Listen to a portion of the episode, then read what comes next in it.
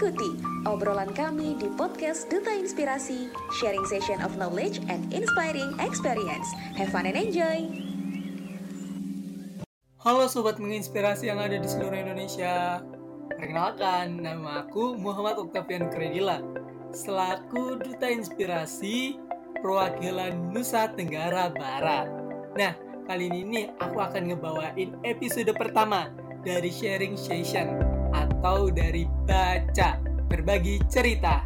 Nah, di episode pertama nih, aku akan nemenin teman-teman semua dalam podcast yang bertemakan study exchange. Nah, pasti pada penasaran kan? Kali ini kita akan kedatangan narasumber. Tentunya ia memiliki pengalaman di study exchange. Ia merupakan mahasiswi dari Universitas Jenderal Sudirman atau UNSUD Nah, langsung saja yuk kita sapa Kak Elsa. Boleh nih Kak, kenalan dulu dong. Oke, halo teman-teman semuanya. Kenalin nama aku Elsa Nomita Fitriani. Biasa dipanggil Elsa. Aku dari mahasiswa S1 Sosiologi di Universitas Negeri Jenderal Sudirman, tepatnya di Purwokerto. Wah, Purwokerto nih. Kira-kira siapa ya dari teman-teman yang dari Universitas Jenderal Sudirman? Atau ada nih yang di sekitaran Purwokerto? Nah, terkait dengan perkuliahan nih kak, biasanya kan di kuliahan kita mendengar banyak sekali kegiatan ya. Salah satunya adalah student exchange ataupun studi exchange. Nah, kakak pernah nggak sih ikut dari kegiatan tersebut? Uh, kebetulan alhamdulillahnya di semester 6 kemarin aku udah nyoba nih uh, ikut kegiatan di studi exchange kayak gitu kak. Wah, keren juga ya ini ya. Oh iya kak, kalau boleh tahu itu kapan ya tanggal pelaksanaannya? Jadi um, untuk studi exchange yang aku ikuti itu sebenarnya dari semester 6 ya, karena aku yeah. sekarang sudah semester Nah, studi exchange yang aku ikutin itu uh, salah satu program dari Kemendikbud gitu. Jadi nama programnya itu Permata Sakti. Dan untuk tanggal pelaksanaannya, untuk pasnya tanggal berapa aku udah lupa karena itu udah semester kemarin ya. Tapi yeah, intinya di semester kemarin gitu.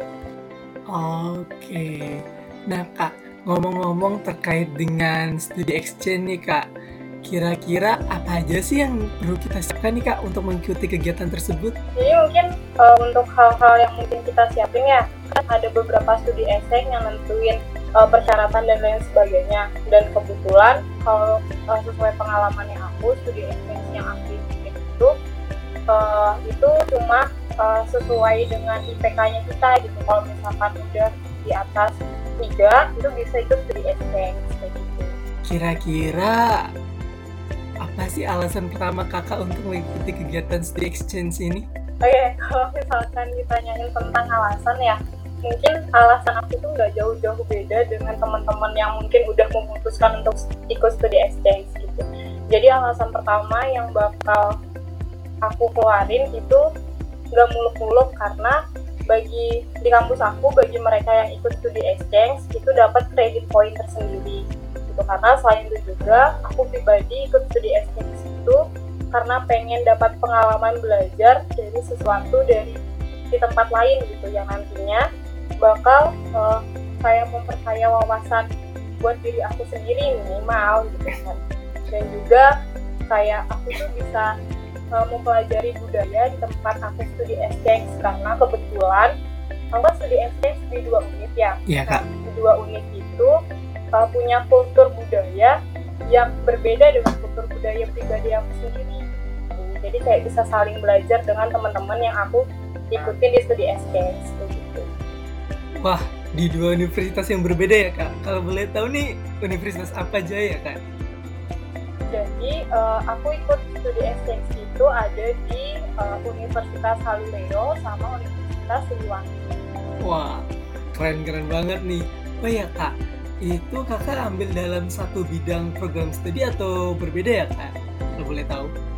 Kalau misalkan yang di Haluleo, sebenarnya aku ngambil uh, studi exchange itu di mata kuliah yang emang bisa dikonversi ke mata kuliahnya aku gitu karena aku jurusannya sosiologi ya berarti harus ngambil mata kuliah exchange yang harus sosial juga jadi akhirnya aku di Haluleo sama di Siliwangi itu ngambilnya kalau di Haluleo itu aku ngambilnya modal sosial dari uh, Fakultas Pertanian kalau nggak salah aku lupa terus kalau misalkan uh, yang di Siliwangi itu aku ngambil mata kuliah masalah sosial dan pembangunan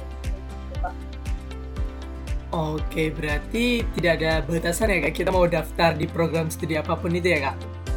Iya, asal dari kampusnya yang ter kampus asal kita itu uh, kayak udah ngasih draft yang bisa mata kuliah yang bisa dikonversi loh.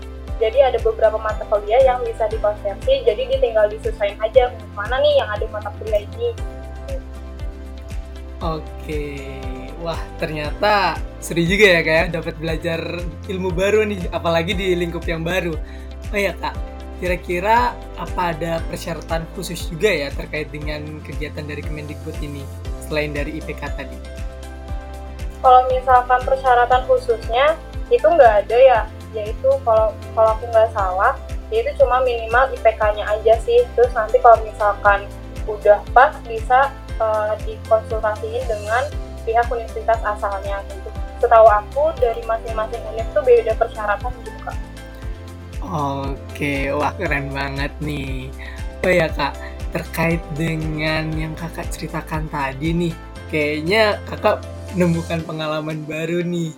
Boleh dong kak, di-spill dikit pengalaman atau cerita apa nih yang telah kakak dapat dari kegiatan itu?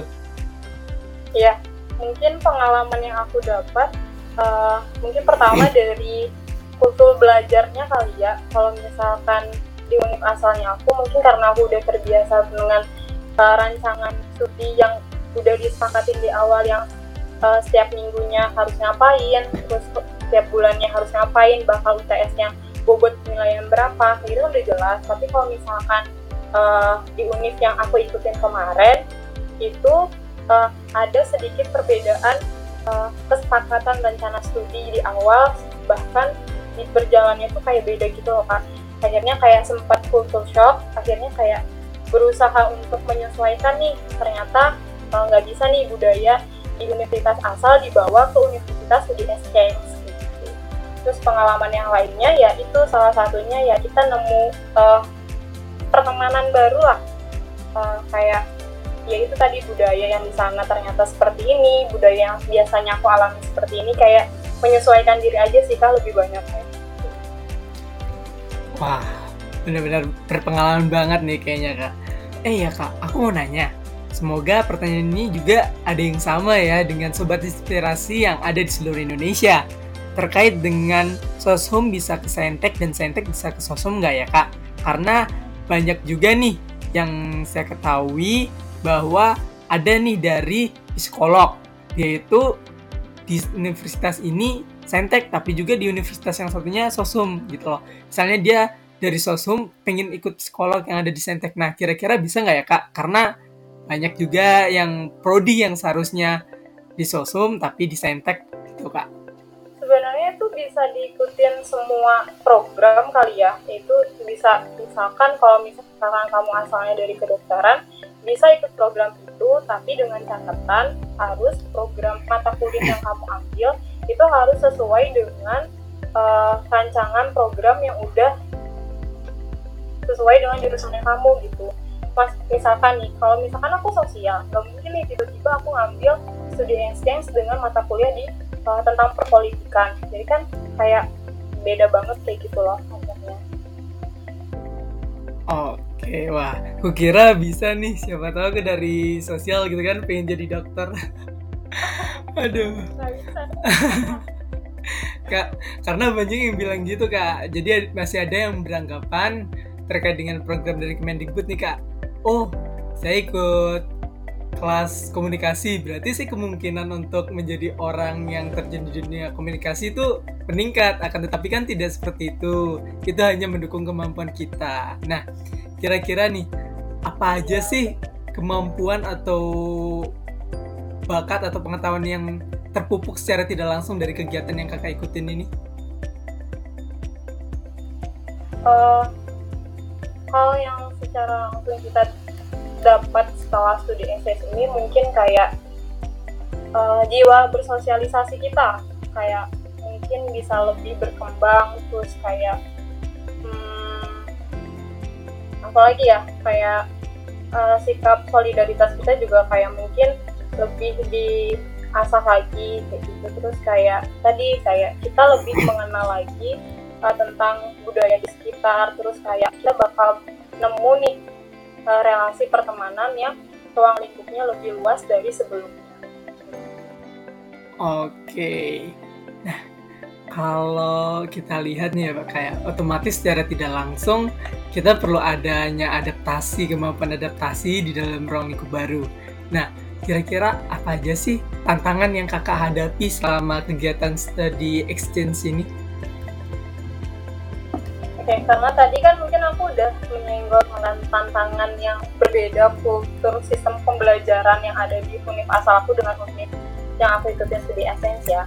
Selain itu juga mungkin karena bahasa terkadang terkendala bahasa gitu loh. Karena kan uh, mahasiswa yang berasal dari univ tersebut terkadang kalau misalkan menanyakan sesuatu hal itu masih pakai bahasa daerahnya mereka. Sedangkan kita yang di luar dari daerah tersebut kayak menanyakan loh dia nanya apa ya gitu. Akhirnya kita balik uh, malah mempertanyakan hal yang sama lagi gitu. Ke dosennya padahal itu udah ditanyain tapi dengan bahasa yang berbeda. Mungkin tantangannya itu sih. Wah boleh tahu nih kira-kira Kelso udah belajar bahasa sana belum ya? Aduh, cukup bisa itu yang di Siliwangi sih karena kan itu bahasanya Sunda ya. Dan kultur teman-teman aku di Purwokerto ini itu kebanyakan Sunda. Jadi aku kayak udah mulai biasa pakai bahasa Sunda. Tapi Sundanya masih Sunda yang ya yang datar lah. Yang enggak biasa banget gitu. Oke. Okay. yang penting nggak pakai Google Translate ya kak? Oke. nah, kalau boleh tahu nih kak, uh, kegiatan ini nih berlangsung seberapa lama kak studi exchange-nya? Kalau studi exchange yang aku ikutin itu berlangsung sama kayak perkuliahan biasanya dari semester awal semester 6 sampai akhir semester 6. Jadi untuk UTS, UAS, dan nilai sebagainya itu tuh dari univ yang kita ikutin studi essence-nya gitu. Kayak misalkan aku ikut studi essence di bagian mata kuliah modal sosial. Jadi nilai modal sosial aku itu dari dosen yang aku ikutin di Universitas Galileo gitu kak. Oke. Kak kalau boleh tahu nih kayak terkait dengan kegiatan ini nih boleh dong dibagi kak apa aja sih prosedurnya? Misalnya dari daftar melalui link apa atau dari mana kak? Kalau boleh tahu ya kalau misalkan aku kemarin ya untuk uh, untuk memperoleh informasi terkait studi exchange ini aku sebenarnya udah disos disosialisasiin nih dengan pihak kaprodi di universitas di jurusannya aku gitu. Jadi kemarin ada satu momen yang emang uh, kaprodinya aku tuh ngadain sosialisasi terkait permata ini serta dikasih tahu nih pemaparannya kalau misalkan ikut ini uh, apa benefit yang diterima terus gimana cara caranya gitu. Nah, jadi setelah sosialisasi itu kayak udah mulai langsung loh masuk ke program uh, penilaian gitu kayak misalkan SKS yang pengen diikutin berapa terus jumlah yang udah sekarang SKS yang udah diisi berapa gitu akhirnya setelah itu baru masuk ke SIA MBKM-nya. Oke, wah kayaknya gampang banget nih teman-teman inspirator yang ada di seluruh Indonesia perlu coba. Oke, Kak, kira-kira kan dari berbagai kegiatan Kemendikbud, apakah kegiatan ini nih didanai oleh Kemendikbud atau gimana ya Kak? Seperti misalnya bantuan kuota ataupun bagaimana Kak? Apakah ada Kak dari kegiatan ini? Jadi, uh, oke. Okay jadi untuk yang ini untuk yang studi essence kemarin uh, bantuan dari Kemendikbud itu tuh ada berupa kuota ya yang biasanya udah sama uh, Kemendikbud juga kayak gitu. Selain dari studi exchange, eh mungkin teman-teman udah pernah tahu kali ya, Kemendikbud juga mengeluarkan beberapa program yang namanya program MBKM itu ada enam kalau nggak salah dan itu semua uh, ketika kita ngikutin kegiatan tersebut pasti ada benefit yang kita terima baik berupa uang ataupun bantuan non material. Wah, berarti boleh nih kepada teman-teman semua yang ada di seluruh Indonesia yang merasa, aduh, aku pengen ikut ini tapi kuota aku sering habis. Jangan takut ya, boleh banget nih gabung dan ikut kegiatan study exchange. Nah, akan tetapi jangan sampai ya, Kak, kuotanya dibuat main game atau tiktokan. Wah, gimana nih, Kak? Tapi uh, tapi itu kak uh, aku kan ada nih di semester ini temanku beberapa ada yang ikut studi exchange lagi nih di Universitas Andalas kalau nggak salah itu dia uh, cerita ke aku kalau misalkan studi exchange yang kali ini itu dia kan katanya bakal uh, ke sana tuh ke Universitas Andalasnya jadi tuh dia dibiayai tiket PP terus kayak uh, biaya hidup sama kuota kayak gitu sih kak. Kalau yang di semester ini teman aku ikutin mungkin di setiap semesternya bakal uh, terus berkembang benefit yang dikasih dari pihak Wah, asik banget nih apalagi secara offline ya kayak kita bakal dapat feelnya, bakal belajar langsung nih belajar bahasa daerah baru terutama banyak temen.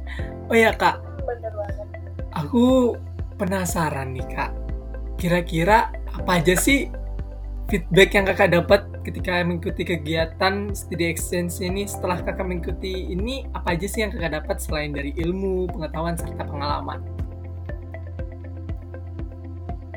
uh, mungkin benefit yang aku dapat setelah itu selain ilmu dan lain sebagainya yang udah kamu sebutin tadi mungkin kayak relasinya aku ya kayak relasinya aku tuh kayak lebih luas lagi aja. Kayak misalkan uh, ternyata aku waktu itu kan pernah kegiatan di Bakatopia. Nah itu ternyata uh, teman aku di Universitas Galileo itu ternyata ada di Wakatobi. Akhirnya kita kayak ketemu gitu loh kak. Kayak wah kita ternyata ketemu waktu itu sudah on online. Gitu. Kayak lucu aja kalau misalnya kita itu tidak sengaja gitu. Kan itu sih kan kalau selain ilmu yaitu relasi oke okay. Wah seru banget nih kalau ketemu teman terus ketemu lagi nih. Tapi untung aja nggak ada yang cinlok ya kayak. Kira-kira ada nggak tuh? Aduh. Waduh. Oh, aku nggak ada. Wah. Biasanya kan ada aja yang kecantol gitu sama anak luar daerah. Aduh. Terlalu jauh jaraknya. Siapa tahu kan laut ku seberangi gunung ku daki kak. Oke. Okay. Nggak dulu ya kak, belum dapat gelar sarjananya. Oke. Okay. Nah, berarti dari yang ku dapat tadi selain dari pengalaman, ilmu, relasi, bahkan kita bilang pelajaran yang baru dalam hidup kita ada juga yaitu gimana kita dapat mampu beradaptasi mengembangkan soft skill termasuk ya kayak kak kalau boleh tahu boleh nih sharing buat suatu motivasi atau dukungan gitu kepada teman-teman inspirator yang ada di seluruh Indonesia agar mau dan berani mengikuti kegiatan study exchange. Karena kita tahu ya banyak yang wah pengen tapi hanya sebuah angan-angan. Bagaimana ini kak? Oke, okay. jadi kan uh, kesempatan untuk studi exchange ini nggak uh, nggak setiap semester kita bakal rasain ya. Karena mungkin uh, di semester ini kita bisa nih tapi kita menolak mungkin semester besok aja deh karena aku males nih studi exchange. Tapi kan nggak pernah tahu kan semester besok kita bisa ngambil studi exchange apa enggak. Jadi uh, ketika kesempatan itu dikasih buat kita ya digunakan sebaik mungkin gitu. Karena kesempatan nggak bakal datang dua kali gitu. Terus juga ketika emang takut buat memulai hal baru jangan pernah takut untuk mencoba hal baru gitu. Karena di luar sana itu banyak banget hal-hal baru yang wajib kita pelajari. Dan menurut aku pribadi ketika kita sudah mempelajari hal tersebut pasti pandangan kita tentang dunia dan lain sebagainya itu bakal berubah gitu. serta uh, mungkin tadi beberapa benefit yang udah aku paparin bisa direnungin gitu buat teman-teman. Kalau misalkan itu studi exchange uh, apa sih benefit yang aku terima gitu. Karena uh, di awal benefitnya yang aku terima aja udah segitu gitu. Mungkin ke depan benefit yang teman-teman terima ketika teman-teman ikutin studi exchange bisa lebih banyak dari itu dan ya itu tadi mungkin dengan adanya banyak relasi kesempatan-kesempatan yang akan datang juga akan lebih banyak jadi jangan pernah takut untuk mencoba hal baru wah keren banget nih. Nah untuk teman-teman yang ada di seluruh Indonesia boleh tuh itu dijadikan suatu acuan. Karena kita dalam berprestasi tidak hanya dengan cara mendapatkan juara ya kak ya tapi mengikuti kegiatan ini termasuk suatu prestasi ya kak. Nah, untuk teman-teman itu tuh dengerin satu motivasi juga. Nah, aku dari tadi penasaran satu pertanyaan nih kak yang masih ada dalam benakku yaitu tuh kita setelah mengikuti kegiatan study exchange akan mendapatkan sebuah sertifikat atau bagaimana ya kak? Nah ya uh, sebenarnya semua program yang diadain oleh Kemendikbud itu udah dijanjikan oleh pihak Kemendikbud itu akan bakal mendapat sertifikat gitu. Jadi nanti kita ketika sudah ikut studi exchange atau studi independen kita bakal uh, dapat sertifikat kayak gitu. Jadi sudah, sudah secara jelas loh kita ikut studi exchange nggak bakal capek karena ada bakal uh, sertifikat yang udah jelas-jelas dari Kemendikbud. Wah, enak banget nih. Itu bisa buat ngelengkapin apa aja sih kak? buat teman-teman nih yang dapat sertifikat boleh nih didengar dari Kak Elsa-nya. Kira-kira sertifikat dari Kemendikbud tersebut bisa kita masuk ke dalam apa aja sih? Mungkin uh, karena studi NSS ini salah satu pengalaman yang udah kita capai di uh, masa kuliah kali ya. Nah nanti teman-teman bisa masukin ke CV teman-teman karena teman-teman udah studi SN ke sini nih. Jadi teman-teman bisa dan berhak buat naruh itu di CV teman-teman nanti ketika teman-teman pengen daftar pekerjaan kayak gitu sih pak mungkin dari aku oke nah ibaratnya kita dapat suatu tiket juga ya untuk mendaftar pekerjaan nih. Iya. Ntar akhir dilihat wah Kak Elsa sudah daftar nih kegiatan ini pak. Ini nih yang dicari nih. Oke. Oh iya kak. Kalau boleh tahu nih kak selain dari study exchange kira-kira apakah kakak ingin mengikuti kegiatan study exchange lagi atau bagaimana ya kak ke Uh, mungkin karena aku sekarang udah semester 7 ya sekarang aku juga udah tinggal ngambil uh, skripsi. Jadi untuk kesempatan studi exchange-nya aku itu udah habis. Kalau misalkan aku lulus uh, di tahun ini kayak gitu. Jadi kalau nggak tahun ini ya awal tahun lah ya gitu. Karena kan itu tinggal skripsi doang. Jadi nggak nggak ada yang mengharuskan aku untuk ngambil studi exchange kayak gitu jadi kesempatannya udah nggak ada kecuali aku ngambil S2 atau dan lain sebagainya wah tak terasa sudah di penghujung akhir perkuliahan ya kayak ya. berarti sekarang kayak Elsa lagi nyusun skripsi ya Wah, semangat ya kak. Wah, apalagi di kala pandemi ya kak ya. Biasanya kita banyak memikir otak nih gimana caranya mencari judul, mencari ini itu. Oh iya kak, kalau boleh tahu nih kak terkait dengan study exchange untuk terakhir nih, kan itu terdapat suatu konversi nilai, konversi nilai. Nah, kira-kira ketika kegiatan study exchange itu berlangsung apakah ada bentrok atau itu sudah diatur dari pihak universitas kak? Jadi uh, alhamdulillahnya ya aku tuh berada di lingkup jurusan yang emang ngerti tentang oh ternyata siswa mahasiswanya aku ketika aku masuk jam segini ternyata bentrok nih uh, pihak dosen yang dari universitas dari unsur itu kayak konfirmasi dulu loh kalau misalkan pengen ganti jadwal. Uh, jam segini bisa nggak? Kalau misalkan nggak bisa itu kalau misalkan bisa di ya udah kita udah hari itu dan jam segitu kalau misalkan uh, enaknya tuh di kalau misalkan pribadi aku ya enaknya di unsur dan di jurusan aku tuh kayak gitu kayak misalkan saling komunikasi gitu kan jadi tuh kayak nggak bakal bentrok. Dan terus juga kan sebelum kita uh, kuliah itu biasanya ada isi KRS ya. Nah nanti tuh juga di SIA MBKM yang studi exchange sedikit itu bakal ditaruh hari-harinya. Kayak misalkan untuk modul sosial hari Rabu jam 9 nah kita bisa nyesuaiin nih dengan KRS yang udah kita isi di universitas asal ini bakal bentuk apa enggak ya? Kayak gitu jadi selama ini aku aman-aman sih. Wah enak banget ya. Kita bisa kuliah di dua tempat langsung tanpa ada ngorbanin. Berarti buat teman-teman kegiatan online ini peluangnya enak loh besar loh. Selain dari kita nggak perlu ribet-ribet saat ini untuk datang ya kayak ya. Untuk datang langsung ke tempatnya iya. kita juga bisa memanage waktu lebih simpel. Karena kita bisa tahu oh saat ini kita memiliki jadwal kelas jam ini hari ini jadi saya bisa menentukan nih kira-kira saya mau ngambil studi exchange hari apa dan jadwalnya kapan. Nah, untuk teman-teman perlu banget nih kita ikutin kegiatan ini.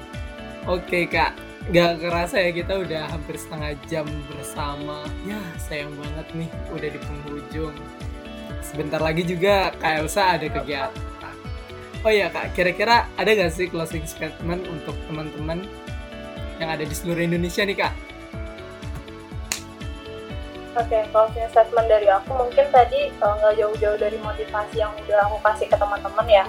Jangan pernah takut untuk mencoba sesuatu hal baru karena kesempatan itu nggak bakal datang dua kali. Gitu. Ketika teman-teman yakin dan percaya bahwa ini bisa teman-teman ya gitu. Karena uh, ketika teman-teman sendiri aja nggak yakin dengan kemampuan teman-teman, siapa lagi yang mampu percaya dengan kemampuan teman-teman. Jadi uh, manfaatkan situasi dengan sebaik mungkin percayalah uh, dengan diri kalian sendiri gitu Oke, okay. untuk teman-teman yang ada di seluruh Indonesia, nih percaya diri, yakin, terapkan grow mindset ya kayak ya, bukan fix mindset. Nah, untuk teman-teman nih, jika ada yang masih penasaran terkait dengan study exchange, boleh banget ngubungin Kak Elsanya. Kira-kira boleh nggak Kak ngubungin lewat DM atau WA gak atau email? Oke, bisa banget ya teman-teman. Kalau misalkan pengen tanya-tanya terkait studi exchange, teman-teman bisa uh, tanya lewat DM aku ya, nama IG aku itu Elsa Novita Fitriani, nama panjangnya aku. Kalau misalkan lewat email, itu ada di elsanovi80 at kalau nomor WA kayaknya nanti dulu deh kak Oke, harus izin dulu lewat DM ya kak ya. Oke. Nah, itu tuh teman-teman. Bagi yang masih penasaran atau eh ini apa sih kayaknya seru, boleh banget hubungin Kak Elsanya secara langsung ya. Wah, keren banget nih. Nah, perlu teman-teman denger nih semuanya apa aja yang telah dijelaskan oleh Kak Elsa dan diceritakan oleh Kak Elsa. Karena pengalaman Kak Elsa selama mengikuti kegiatan Permata Sakti Studi Exchange dari MBKM Kemendikbud banyak cerita dan pengalaman yang dapat kita ambil. Ya, selain itu juga tadi telah dijelaskan prosedur dan sistematis proses dari pendaftaran dari Permata Sakti. Dan jangan ragu lagi untuk teman-teman yang masih alasan untuk kuota AIDS ya, tenang Kemendikbud telah menjamin bahwa ada kuota bantuan lalu untuk yang masih takut nih aduh kak aku masih takut bentrok sama jadwal kuliahku AIDS No, no, no, karena jadwal dari kegiatan yang akan diadakan oleh Kemendikbud ini dapat disesuaikan oleh kampus asal kita. Jadi jangan ragu ya. Dan semoga saja pandemi cepat usai jadi kita bisa mengikuti kegiatan Kemendikbud yang lainnya secara offline pasti bakal lebih seru lagi ya. Dan saya harap walaupun online ataupun offline kita tetap menjaga semangat kita dalam belajar, menempuh ilmu dan membekali diri kita untuk menyongsong Indonesia emas dan menjadi calon pemegang estafet kepemimpinan bangsa ke depannya. Tak terasa sudah di penghujung suara dari podcast episode pertama berbagi cerita Saya ucapkan terima kasih kepada Kak Elsa yang sudah menjadi narasumber dan berbagi cerita pengalamannya. Dan terima kasih juga kepada para pendengar, para inspirator yang ada di seluruh Indonesia. Saya harap kalian tidak bosan dan tentunya nantikan episode dari Baca Berbagi Cerita episode selanjutnya. Yang di mana kita akan mengundang para narasumber yang banyak pengalaman. Oke, sampai jumpa di episode selanjutnya.